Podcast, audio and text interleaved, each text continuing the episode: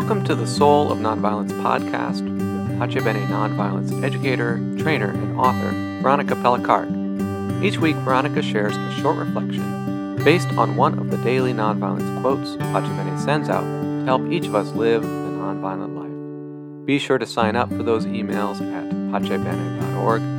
Thanks for listening. Now here's Veronica. Hello, friends. Here we meet again. And we'll start with a little centering. A very simple one today. It's an exercise, actually. So imagine inside your head the impact of the word no.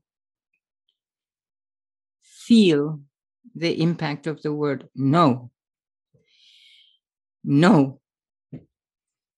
No the impact that that sends throughout your whole system.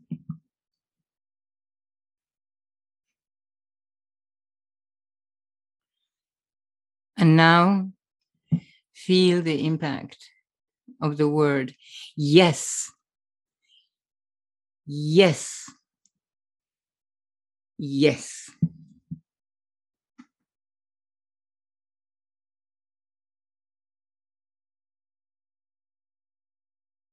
And take three deep breaths, inhaling and exhaling at your own pace.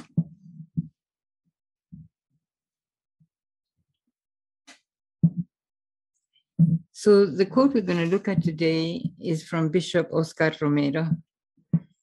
Oscar Romero is one of the first saints of Central America.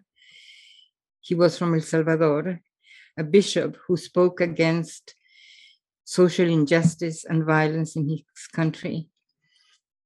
He, con- he confronted the atrocities of military government and was shot by an assassin while celebrating Mass. He was a firm person who believed in liberation theology and he was canonized in 2018 by Pope Francis. So here is the quote I want to be an affirmation. I don't want to be an opposition, as was said of me. I want to be simply an affirmation. When one says yes to one's conviction, one is not confronting, Naturally, some others don't think the same way, and thus confrontation arises. So, why did I choose this quote? I love the simple statement I want to be an affirmation. I don't, he's not saying I want to be right, I want to be against you, I want to have the truth.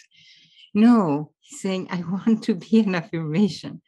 What a great way in this these days of so much polarization and so much us versus them hatred fueled in so many different settings. He says, I want to be an affirmation, I want to stand in my truth.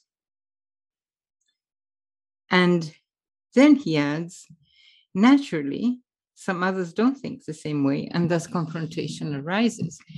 And it is in that moment that all that we have learned about nonviolence and about nonviolent communication and about how not to be the enemy, but to be the listener without agendas comes into play clearly.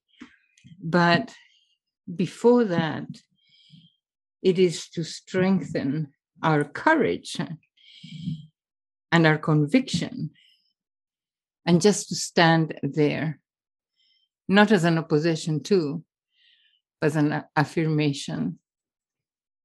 I love that. I, I really, I feel it summarizes the teachings in a way of social justice.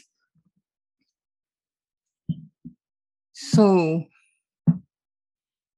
I hope for you this week that you can be an affirmation, that you can connect to the courage in your heart and stand in the truth that you have understood with total integrity.